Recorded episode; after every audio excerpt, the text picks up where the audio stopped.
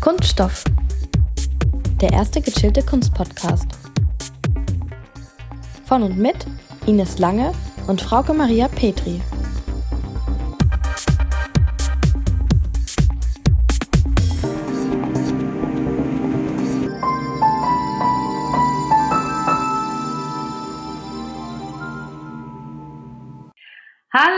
Hallo zusammen. Hallo zusammen und herzlich willkommen zu einer neuen Folge von Kunststoff. Ja, und heute mal wieder digital. Es tut uns leid, dass auch beim letzten Mal ein paar technische Probleme wie Übersteuerung gab. Wir strengen uns an und heute begrüßen wir wieder einen Gast, unseren ersten männlichen Kandidaten, nämlich Steffen Krauzig. Hallo. Hallo, vielen Dank für die Einladung. Ja, danke, dass du dir Zeit genommen hast. Steffen, wir freuen uns sehr, dass du dir genau Zeit genommen hast und es ist irgendwie ganz nett. Wir haben vorhin schon ein bisschen geredet, bevor diese Aufnahme jetzt losging, denn Steffen, Frauke und ich, wir kennen uns tatsächlich schon. Und zwar gab es im 2016, 17 eine Übung von der Heinrich-Heine-Universität in Kooperation mit dem Museum Kunstpalast an dem Steffen Krauzig ist. Und die Übung hieß Refugees Welcome. Die hat er zusammen geleitet mit Professor Andrea von Hülsen-Esch. Und Frauke und ich waren da Studentinnen und haben an dieser Übung teilgenommen. Das war wirklich eine ganz tolle Übung. Die hat alle zwei Wochen stattgefunden. Und da haben sich Studierende der Kunstvermittlung beziehungsweise der Kunstgeschichte getroffen mit Geflüchteten und gemeinsam dann alle zwei Wochen über Kunstwerke geredet und auch allgemein einen kulturellen, dialogischen Austausch geübt. Und das war auch tatsächlich der Start in unser Semester und unsere Zeit in Düsseldorf. Und ich glaube auch das erste Museum, was ich zum Beispiel in Düsseldorf besucht habe. Ja, also mit dem Kunstpalast verbinde ich auch ganz viel. Die erste Führung war da irgendwie auch durch und stimmt, also da hat eigentlich alles angefangen. Ganz eine nette Geschichte, wie ich finde. Für äh, Frauke ging es dann tatsächlich noch weiter, denn sie hat auch ihr Teamprojekt in Kooperation mit dem Museum Kunstpalast mhm. gemacht zusammen mit Kommilitoninnen von uns, mit Nina Lang und Julia Nückel und auch noch andere Gruppen waren beteiligt. Und hier wurden Online-Rundgänge durch die Sammlung konzipiert und in die Historia-App eingespeist. Das heißt, jetzt hier schon mal quasi die Connection, warum wir heute hier jetzt so schön digital auch zusammenkommen konnten. Über Steffen gibt's aber noch so einiges mehr zu berichten. Genau, weil Steffen Krauzig hat in Dresden und Berlin Kunstgeschichte und Germanistik studiert und sein Berufsleben hat in einem Verlag und in einer Galerie angefangen. Seit 2010 ist er in verschiedenen Bereichen der Stiftung Museum Kunstpalast in Düsseldorf tätig. Was heißt das? Das heißt, er hat begonnen als Volontär in der Abteilung kulturelle Bildung, wo er seit 2016 auch wissenschaftlicher Mitarbeiter ist oder geworden ist. Dazwischen war Steffen mehrere Jahre für den Freundeskreis des Museums und die Kunstfans, das sind die jungen Freunde, mitverantwortlich. Und 2015 hat er als Referent des damaligen Generaldirektors Beat Wismar gearbeitet. Zudem kuratierte Steffen das Fotokabinett in der Ausstellung Black and White 2018 sowie die Schau Utopie und Untergang 2019 über die Kunst in der DDR. Puh. Das, ja, ganz schön viel, ne? Ja, das ist wirklich mehr als eine Tätigkeit an einem Museum, denen du am Kunstverlass nachgehst. Wie sehen denn diese verschiedenen Bereiche im Detail aus und dementsprechend dein Alltag? Also mein Alltag ist sehr abwechslungsreich in der Abteilung kulturelle Bildung, wo ich wissenschaftlicher Mitarbeiter bin. Wir sind eine sehr große Abteilung. Es gibt außer mir acht Kolleginnen und zu unserer Abteilung gehört auch das Besucherbüro. Also Grob gesagt, wir organisieren ja die Besucher, die Besucherinnen, ob privat oder Gruppen, Kitas, Volkshochschule, ähm, alle, die ins Museum kommen, kontaktieren unsere Abteilung. Ja, also ich gehe auch mal ins Telefon. Insgesamt ist es ein sehr äh, vielseitiger und abwechslungsreicher ja, äh, aktuell klingelt es nicht so oft, aber in den letzten Wochen vor der Corona-Phase ähm, stand das Telefon wirklich nicht still, weil so viele Leute unsere aktuellen Ausstellungen sehen wollten. Ja, also es ist ein sehr vielseitiger, abwechslungsreicher Job. Ich sitze oft am Schreibtisch, gehe immer wieder mal in die Bibliothek, aber bin natürlich auch oft im Museum unterwegs und habe mit sehr vielen unterschiedlichen Besucherinnen zu tun. Und das Tolle ist am Kunstpalast, man kann sich in ganz unterschiedliche Themen ja vertiefen weil wir einfach so eine abwechslungsreiche Sammlung und äh, unterschiedliche Ausstellungen immer wieder haben. Ja, und jetzt so seit zwei Jahren ist noch das Kuratieren hinzugekommen, also eine Ausstellung von der ersten Idee, vom ersten Konzept zu verfolgen bis zur Umsetzung und dann am Ende wieder die Vermittlung. Das ist natürlich nochmal besonders spannend und das durfte ich dann bei der Kunst aus der DDR im letzten Jahr äh, machen und das hat großen Spaß gemacht. Und jetzt aktuell bin ich auch mit den Kollegen und Kolleginnen die äh, Sammlungsleiter sind bei uns auch beteiligt, die Neupräsentation der Sammlung vorzubereiten. Mhm, genau, du hattest gesagt, trotzdem, also auch wenn du quasi kuratorisch tätig bist, bist du bei der kulturellen Bildung angesiedelt. Das heißt, du bist vielleicht auch so eine Schnittstelle, kann man das vielleicht so sagen? Ja, auf jeden Fall. Obwohl es, also es geht sehr ineinander über. Es ist schwer zu trennen, wo denn mhm. ja Gemeinsamkeiten und Unterschiede liegen. Ja, eine gute Vermittlungsarbeit geht ja auch immer vom Besucher aus und das sollte eine gute Ausstellung ja auch. Also die Ausstellungen, die gemacht werden, machen wir ja eigentlich auch für Besucherinnen und Besucher, fürs Publikum. Ja. Ähm, und da geht das ja dann wieder eins zu eins ineinander über. Hm, genau, das hatten wir tatsächlich auch mit Judith Eilers, einer freien Kunstvermittlerin, auch im Kunstpalast. Was ist denn jetzt aber genau der Unterschied zwischen einer freiberuflichen Kunstvermittlung und so einer Festanstellung, wie es bei dir der Fall ist? Ja, die Kunstvermittlung ist nur ein, ein kleiner Teil meiner Arbeit. Man kann natürlich Kunstvermittlung auch sehr breit fassen. Also Kunstvermittlung kann ich jetzt auch aus dem Homeoffice machen, wenn ich zum Beispiel ja Texte schreibe oder korrigiere oder mit äh, Lehrerinnen kommuniziere, vielleicht ja auch bald mal mit einer Schulklasse online kommuniziere. Das ist ja dann auch mhm. Kunstvermittlung nicht nur vor Ort. Ähm, vor Ort bin ich dann auch immer wieder mal als Springer oder für besondere Gruppen als Kunstvermittler dann richtig äh, als Guide tätig in der Sammlung oder in den Ausstellungen. Aber dann im Büro liegt dann hauptsächlich sowas auf unseren Tischen, auch bei meinen Kollegen, äh, Planung von Veranstaltungen, Durchführung, zum Beispiel von der langen Museumsnacht, die jetzt in Düsseldorf auf den September verschoben wurde. Wir überlegen uns Führungen, konzipieren Vorträge, Lesungen, schreiben Projektanträge, lektorieren und korrigieren Ausstellungstexte, Audioguides produzieren wir oder zweimal einen innovativen WhatsApp-Guide für zwei Sonderausstellungen in der Vergangenheit. Ja, wir sprechen besondere Zielgruppen an. Wir haben Partnerschulen, äh, wir haben Kulturgutscheine für bedürftige Gruppen. Also es gibt so eine Zielgruppenpflege auch. Ja, und dann natürlich dieses große Team der super tollen freien Kunstvermittlerinnen und Kunstvermittler in Düsseldorf. Die planen und äh, organisieren wir ja auch ein bisschen und briefen sie natürlich. Mhm. Weil so viele Gruppen, die in den Kunstpalast kommen, können wir selbst ja gar nicht ja, bedienen. Da brauchen wir eine super Unterstützung. Da gibt's ja Künstler, Künstlerinnen, Kunstpädagogen, ja, Kunsthistoriker, ja, die für uns freiberuflich tätig sind und Judith gehört dazu. Ja, total schön. Also ihr seid da, glaube ich, wirklich sehr, sehr breit und vielfältig aufgestellt. Ähm, was gibt's denn dann für Führungen, die du wirklich auch noch führst, wenn du sagst, du bist da eigentlich eher in der Konzeption? Oder manchmal gibt's eine besondere Führung oder so? Ja, also ich finde immer toll, unser Team an freien Mitarbeiterinnen und Mitarbeitern einzubinden, weil die ja auch ganz andere Erfahrungshorizonte haben und aus unterschiedlichsten Bereichen kommen. Aber was immer wieder passieren kann, ist, dass äh, eine Gruppe unangemeldet plötzlich im Haus steht oder doch viel größer ist als 20 Personen und die Gruppe getrennt werden muss oder eine Schulklasse hat vergessen, sich anzumelden oder zwei Kita-Gruppen stehen dann plötzlich vor Ort. Wir haben uns das in der Abteilung aufgeteilt, so dass quasi meine Kollegin und ich unterschiedliche Spezialgebiete haben. Mein Gebiet wäre jetzt aktuell die Angelika Kaufmann Ausstellung gewesen. Also wenn jetzt nächste Woche geöffnet wäre und eine Schulklasse käme, die nicht angemeldet wäre, sehr viele Konjunktivs, ja. äh, dann würde ich äh, einspringen und quasi die Schulklasse durch die Angelika Kaufmann Ausstellung führen, weil innerhalb von fünf Minuten kann man keinen freien Mitarbeiter ins Museum bekommen. Das ja manchmal klappt das auch, aber manchmal eben auch nicht. Also wir sind auch Springer und das, was ihr vorhin erwähnt habt, die Übung für die Heinrich-Heine-Universität, die war ja was ganz Besonderes. Äh, an die denke ich auch immer wieder zurück. Und das war auch nachhaltig. Ich habe auch ein bisschen Kontakt noch zu einigen Teilnehmern. Natürlich. Ja. durch, die, durch die Krise ist ein Treffen jetzt wieder nicht zustande gekommen. Also mit zwei Teilnehmern möchte ich mich auch bald wieder mal treffen.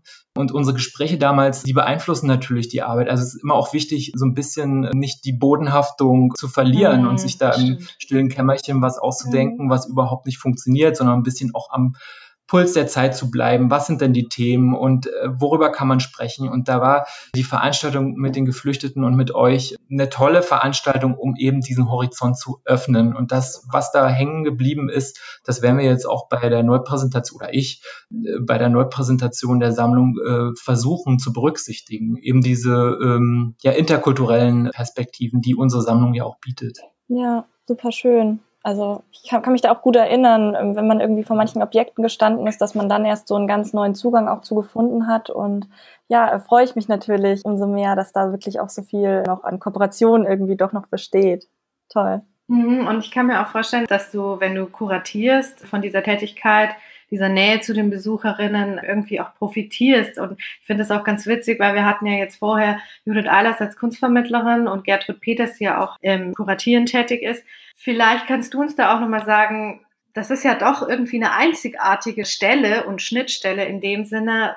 Wie profitierst du davon genau und was sind aber vielleicht dann auch Herausforderungen? Mm, naja, so äh, ich glaube, das ist ein internationaler Trend. Also so besonders ist das dann doch nicht, dass bei mir irgendwie jetzt durch Zufall ja eigentlich äh, beide Sachen zusammenlaufen. Es gibt auch extra äh, neu geschaffene Stellen, die dann extra auch so ausgeschrieben und so genannt werden. Das Besondere ist einfach, dass sich Museen natürlich weiterentwickeln. Also sie sind nicht mehr nur der außerschulische Lernort, mhm. ganz klassisch, Museum als Bildungsanstalt, dann war oder ist auch immer noch wichtig ästhetisches Lernen. Also man kann in unseren Werkstätten und im Atelier auch praktisch was machen. Wir haben eine Künstlerin im Team. Mhm. Ähm, aber eben was Neues ist die Partizipation und der Dialog.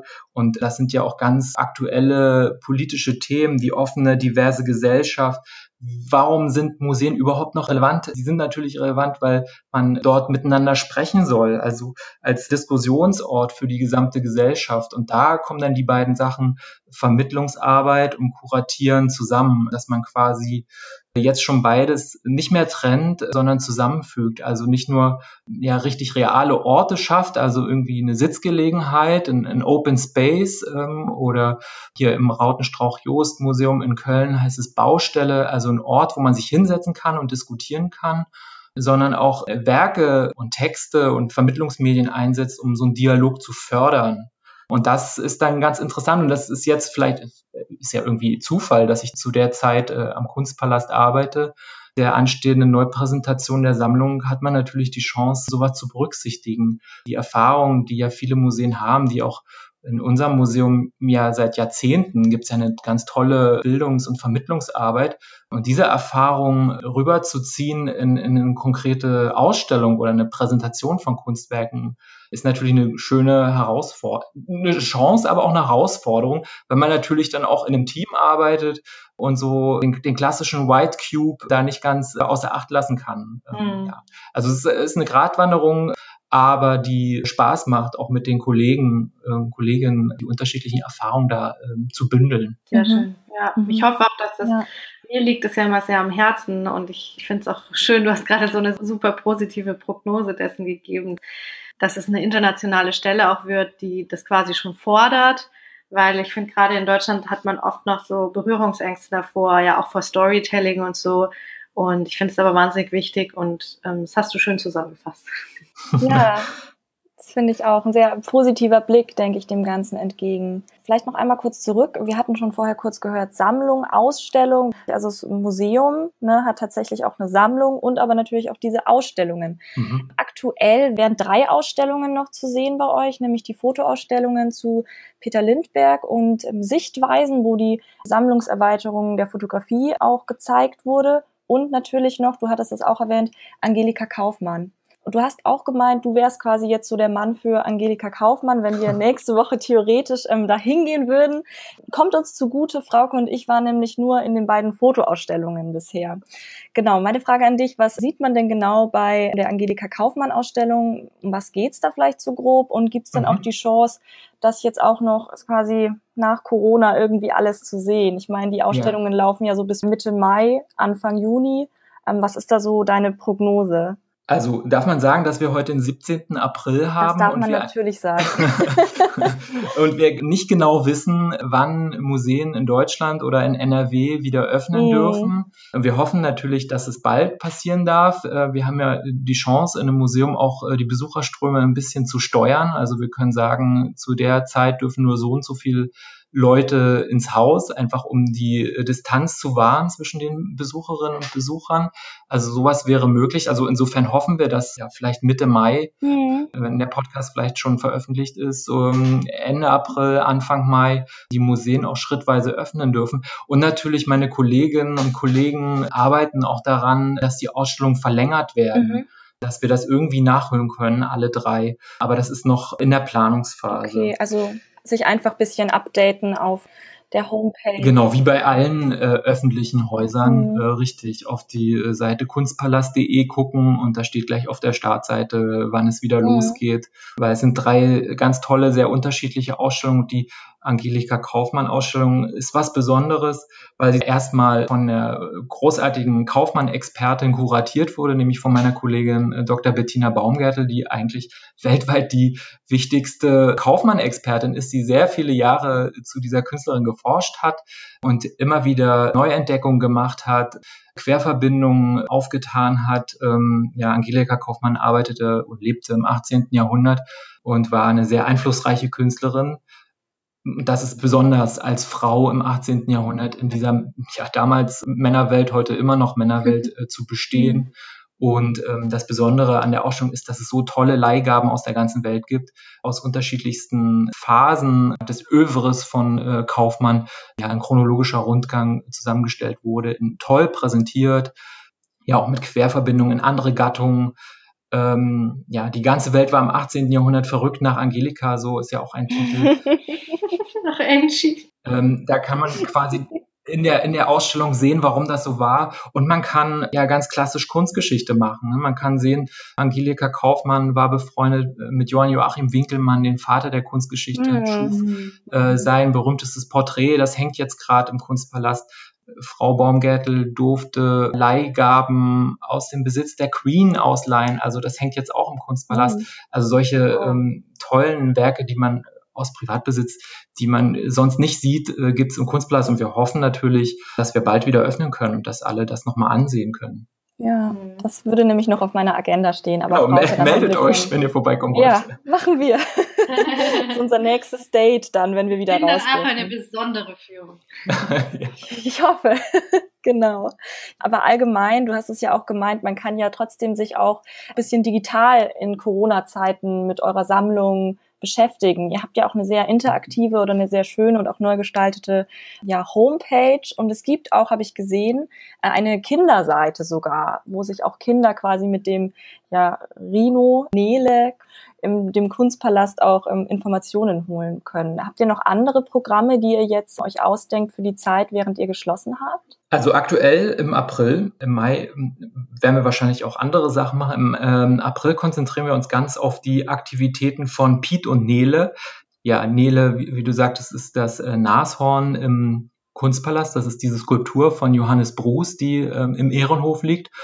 Und Piet ist ein kleiner Vogel und das sind die beiden Maskottchen des Kunstpalast. Und äh, für Kinder, die jetzt ähm, zu Hause bleiben müssen, ja auch nicht in die Kita gehen können oder in die mhm. Schule gehen können, gibt es regelmäßig sehr viel Programm, ähm, ja, eine Top Fives, Do-it-yourself-Anleitung, kleine Filme, Spiele, Quiz. Ähm, haben Nele und Pete quasi den Kunstpalast äh, digital übernommen mhm. und zeigen ein bisschen spielerisch, äh, was alles mit Kunst und zu Kunst möglich ist, auch wenn man zu Hause bleiben muss. Mhm. Ja, und das alles andere, ob und wie wir weitermachen, hängt ja so ein bisschen davon ab, ob und wann wir öffnen dürfen. Richtig. Weil ähm, klar, es gibt viele Ideen und wir probieren ja auch hinter den Kulissen äh, neue digitale Formate aus. Das soll natürlich nicht ersetzen den Besuch des Museums und die Erfahrung des Originals. Also es ist ja immer so eine zweischneidige Sache weil man kann digital sehr viel machen und eins schließt das andere nicht aus, aber äh, wir hoffen natürlich, dass man ab Mai auch wieder hm, ins Museum gehen kann ähm, und sich die Sache angucken kann. Ähm, das ist, wie gesagt, jetzt so der Stand von heute, 17. April. Vielleicht wird auch alles wieder ganz anders und wir bespielen bald noch mehr Kanäle mit äh, digitalen Inhalten. Also es ist immer wieder offen und wir diskutieren das auch immer wieder neu. Ja. ja, schön. Da jetzt auch nochmal von dieser Mikroebene auch zur Makroebene. 2017 hat ja auch Felix Krämer die Leitung des Kunstpalastes übernommen und da hat sich ja doch auch einiges im Profil des Kunstpalastes getan, wie zum Beispiel vom Museum Kunstpalast in Kunstpalast ähm, umgetauft zu werden, aber auch Corporate Design, das phänomenal ist und wirkt einfach in der ganzen Stadt, aber auch dem eben erwähnten Sammlungsankauf von Fotografie und du hast bereits die Neupräsentation der Sammlung erwähnt. Wie sieht die denn konkret aus und wie wirkt sich das neue Konzept denn auch auf die Sonderausstellungen aus? Mhm. Also das große Thema und wichtige und richtige Thema von Herrn Krämer ist ja das Aufbrechen von Gattungsgrenzen, der Kanon muss hinterfragt werden und das äh, sehen wir ja alle ganz genauso. Das Museum öffnet sich thematisch. Also er startete ja dann mit dieser spektakulären Ausstellung PS Ich liebe dich und mhm. wir zeigten dann Sportwagen als Designklassiker, was ja total gut zu uns passte, weil wir eben in der Sammlung auch ähm, Designobjekte haben, die nur eben selten ausgestellt werden.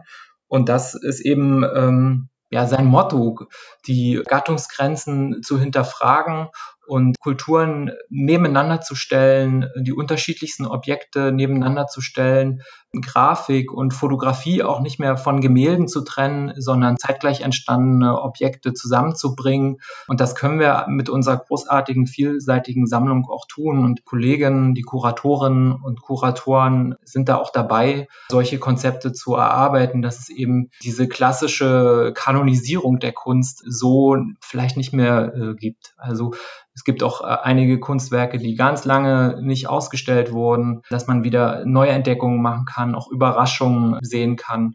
Und, und da schließt sich vielleicht der Kreis zu dem, was ich vorhin gesagt habe, auch der Besucher so ein bisschen stärker in den Fokus genommen wird. Was könnte denn auch für Kinder interessant sein? Also, dass man mhm. so ein mhm. bisschen ja den Besucher mehr in den Fokus stellt und gar nicht mehr diese klassische trockene Kunstgeschichte, die vielleicht ja auch zu seiner Zeit äh, eine Berechtigung hatte, aber die Gesellschaft entwickelt, entwickelt sich ja weiter. Also man mhm. muss ja irgendwie auch Schritt halten mit äh, mhm. neuen Themen und Fragen. Ja, richtig. Mhm, und auch dem Ganzen einfach auch einen Raum geben, ne? auch durch so Formate wie eine sehr offene Kunstvermittlung, irgendwie Vorträge und eben auch den Besucher mhm. zu Wort kommen zu lassen. Ja. ja, das denke ich, merkt man dann auch gut in der Vermittlung. Genau, nur ganz kurz, vielleicht auch um Felix Kremmer einzuordnen. Der war vorher am Städel in Frankfurt am Main unter anderem tätig. Also nur um so zur Orientierung. Mhm. Genau. Ich hätte tatsächlich noch eine Frage, die noch mal ein bisschen in eine andere Richtung geht. Das interessiert mich so vielleicht auch ein bisschen persönlich. Das Museum Kunstpalast ist ja eine Stiftung. Wie genau organisiert sich denn diese Stiftung? Weil ich meine, es war ja nicht immer eine Stiftung, sondern hat sich ja zu dieser entwickelt. Richtig. Also das ist schon allein über die Geschichte des Kunstpalastes oder der Stiftung oder des Museums oder ehemals Kunstmuseum Düsseldorf äh, könnte man eine Stunde sprechen. Ja, stimmt. Ähm, also Sammlung und Museum haben eine sehr wechselhafte Geschichte. Die Stiftung wurde tatsächlich 1998 gegründet und die führte das städtische Kunstmuseum also das ist der Flügel am Josef-Beuys-Ufer an der Rheinseite und den Kunstpalast, das ist der Flügel Richtung äh, Innenstadt, äh, Richtung Hofgarten und den mhm. Robert-Schumann-Saal zusammen. Also die drei wurden 1998 zur Stiftung. Mhm. Ja, und seit Anfang 2020 gehört auch äh, das NRW-Forum äh, zu uns. Also mhm. ah. äh, die gehören auch zur Stiftung. Ja, und das Finanzierungsmodell 1998 war eine Public-Private Partnership zwischen der Stadt Düsseldorf und den Unternehmen E.ON, Metro und Evonik. Mhm. Und seit 2018 finanziert die Stadt Düsseldorf diese Stiftung allein. Und von der Stadt kommen dann etwa zwei Drittel des Gesamtetats.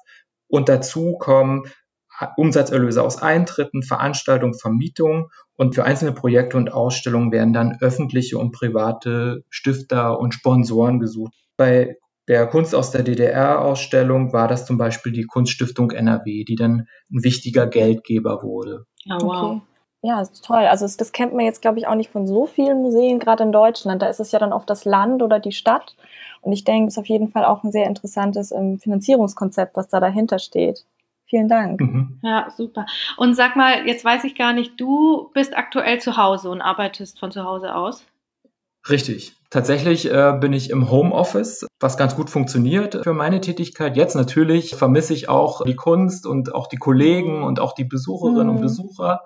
Es gibt auch Kollegen, die weiter im Museum arbeiten, zum Beispiel in den Depots. Deren Arbeitstätigkeitsbereiche sind einfach dann vor Ort mit der Kunst. Aber für mich jetzt in den Wochen hat das ganz gut funktioniert. Ich habe äh, Texte korrigiert für eine Ausstellung im NRW-Forum, die heißt Cute, Inseln der Glückseligkeit. Da könnt ihr euch sehr drauf freuen. Das wird eine ganz tolle Ausstellung. Das klingt auch ganz toll. Genau. Klingt sehr schön. Es geht um, äh, ja, habe ich auch gelernt, um eigentlich eine der wichtigsten zeitgenössischen ästhetischen Kategorien, und zwar Cuteness. Hashtag cute ähm, ist eins der meistgenutzten Hashtags im Internet. Also Niedlichkeit in all ihren aktuellen Varianten wird da durchdekliniert und gezeigt. Mhm. Ja, da hatte ich äh, viel Spaß und das wird eine tolle Ausstellung, wahrscheinlich ab September. Mhm.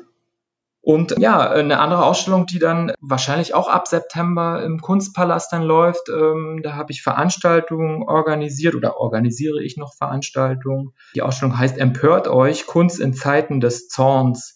Da geht es um zeitgenössische Kunst mit politischem Anspruch. Wow. Auch ein tolles und wichtiges Thema. Ja, und da hoffe ich natürlich auch eben, was ich vorhin erzählte, ja, eine Art von Diskussion und Austausch in der Ausstellung wird es eine Art Diskussionsraum auch direkt geben und sowas planen wir jetzt mit den Kollegen, auch mit den freien Kunstvermittlerinnen, Kunstvermittlern, Referenten, äh, wie man das dann quasi mit Inhalten füllen kann. Alles klar, also da eher jetzt wieder Bildung. Genau, da wieder eher Bildung, richtig. Das Kuratieren ähm, ist eher in Richtung äh, Neupräsentation der Sammlung im Team natürlich mit den sechs äh, Sammlungsleiterinnen und Leitherren gerutscht. Äh, also ich habe kein eigenes Ausstellungsprojekt mhm. aktuell, aber ähm, auch die andere Arbeit macht großen Spaß und ich habe da auch Freiräume.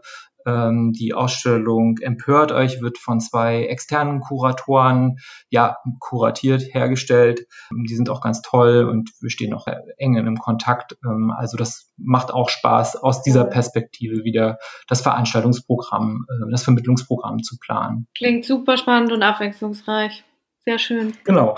ja, da freue ich mich auch schon drauf. Ich denke, da wird uns eine Menge erwarten und je nachdem ähm, einfach sich immer wieder, denke ich, einfach auf den Laufenden halten, wann wieder was losgeht, wann wieder was öffnet und inwieweit dann vielleicht auch was verlängert wird. Ne? Ja, ne? und die neue Sammlungspräsentation, für wann ist die angesetzt? Oh, ähm, ja, also die Sammlung soll schließen, also aktuell ist sie ja schon geschlossen ähm, und dann beginnen Baum oder sollen Baumaßnahmen beginnen. Man muss das ja alles in Konjunktiv setzen irgendwie. Man weiß es ja nicht genau, wie mhm. das alles mhm. weitergeht, aber ja, ist geplant. Die Kollegen arbeiten da mit Hochdruck dran und dann ist geplant 2022. Aber ähm, ja, das ist ein großes Bauprojekt im Sammlungsflügel. Der Ausstellungsflügel bleibt geöffnet. Da gibt es weiterhin Sonder- und Wechselausstellungen. Aber der Sammlungsflügel, und das ist auch ganz dringend nötig, muss barrierefrei gemacht werden. Fenster und Treppen werden freigelegt. Also da muss äh, bautechnisch auch was passieren. Und dann nutzt Herr Krämer und äh, die Kollegin die Chance und richtet die Sammlung neu ein und präsentiert Meisterwerke der Sammlung neu. Da, da, da, da. Und dann ist unsere Online-Führung mit der Historia-App hinfällig. Und wir kommen zum Anfang Richtig. unserer Folge. genau, dann äh, macht eine neue Generation von Studierenden neue Führungen. Genau. Sehr gut. So geht es immer weiter, Frauke. Ja. Change of Life. Ja, genau zum Thema So geht es immer weiter. Wir haben tatsächlich jetzt nur noch eine Frage an dich, Steffen, mhm. und die stellen wir jedem unserer Gäste eigentlich gleich, nämlich die, mit wem gehst du am liebsten ins Museum? Das ist eine sehr gute, aber auch eine sehr schwere Frage, mhm. weil es gibt sehr wenige Freunde. Ich habe immer noch Freunde, aber es gibt sehr wenige Freunde, mit denen man noch äh, so einen richtigen Museumsrundgang mhm. machen kann, weil über die Jahre Tätigkeit für Museen, fürs Museum hat man wirklich eine andere Geschwindigkeit, einen anderen Blick ähm, am liebsten gehe ich dann tatsächlich, wenn mich was wirklich interessiert, allein, um mir alles anzugucken und alles durchzulesen und ähm, auch alles anzuhören. Ich leihe mir auch sehr, sehr gern den Audioguide, wenn es einen gibt, aus oder lade die Apps runter und dann ist man sowieso allein. Also man muss unterscheiden, äh, wenn es einfach ein netter Nachmittag ist, dann schlender ich auch gern mit Freunden durch die Ausstellung, aber wenn ich wirklich was mitnehmen will, dann allein. Hm, kann ich verstehen. Ich auch, kann ich absolut gut verstehen. So mit Frauke klappt's immer ganz gut im Museum, aber mit allen anderen wird's dann fast schon schwierig, weil dann hat jeder sein eigenes Tempo, jeder sein eigenes Interesse und deswegen, ja, Macht Sinn. Ja, es kommt halt auch voll aufs Thema drauf an, ob man da deep schon generell drin ist. Und ich finde auch, wenn wir für Podcasts durch Ausstellungen gehen, dann ist das auch mhm. anders, als wenn wir privat gehen. Also es ist immer ein anderer Rahmen. Ja. Schön, dann hoffen wir, dass es bald wieder so weit sein wird, dass wir gemeinsam mit unseren Liebsten durchs Museum gehen können oder auch alleine. Das wäre ja auch schon mal was. Oder mit einer Führung. Genau, oder mit einer mhm. Führung im Kunstpalast. Oder ähm, Texte lesend, Audioguides hörend. Podcast hörend. Vielleicht auch das, ja. Genau. Und ich habe es gerade schon gesagt, das war tatsächlich schon unsere ähm, letzte Frage. Und jetzt bleibt uns eigentlich nur noch übrig, uns ja ganz, ganz doll bei dir zu bedanken für das wahnsinnig tolle und informative Gespräch. Sehr gerne, hat Spaß gemacht. Es hat super viel Spaß gemacht. Lieben Dank, Steffen. Es war richtig schön, dich mal wieder zu hören, wenn auch nicht zu sehen. Okay, das holen wir nach. Genau, machen wir. Auf jeden Fall. Es gibt ja auch ein sehr gutes Museumscafé im Kunstpalast. Und ja, dann hoffen wir, dass wir uns bald alle wieder im Kunstpalast irgendwie treffen können. Und ja, bleibt gesund. Genau. Und bis dahin wünschen wir viel Spaß mit der Kunst. Ciao. Ciao. Tschüss. Kunststoff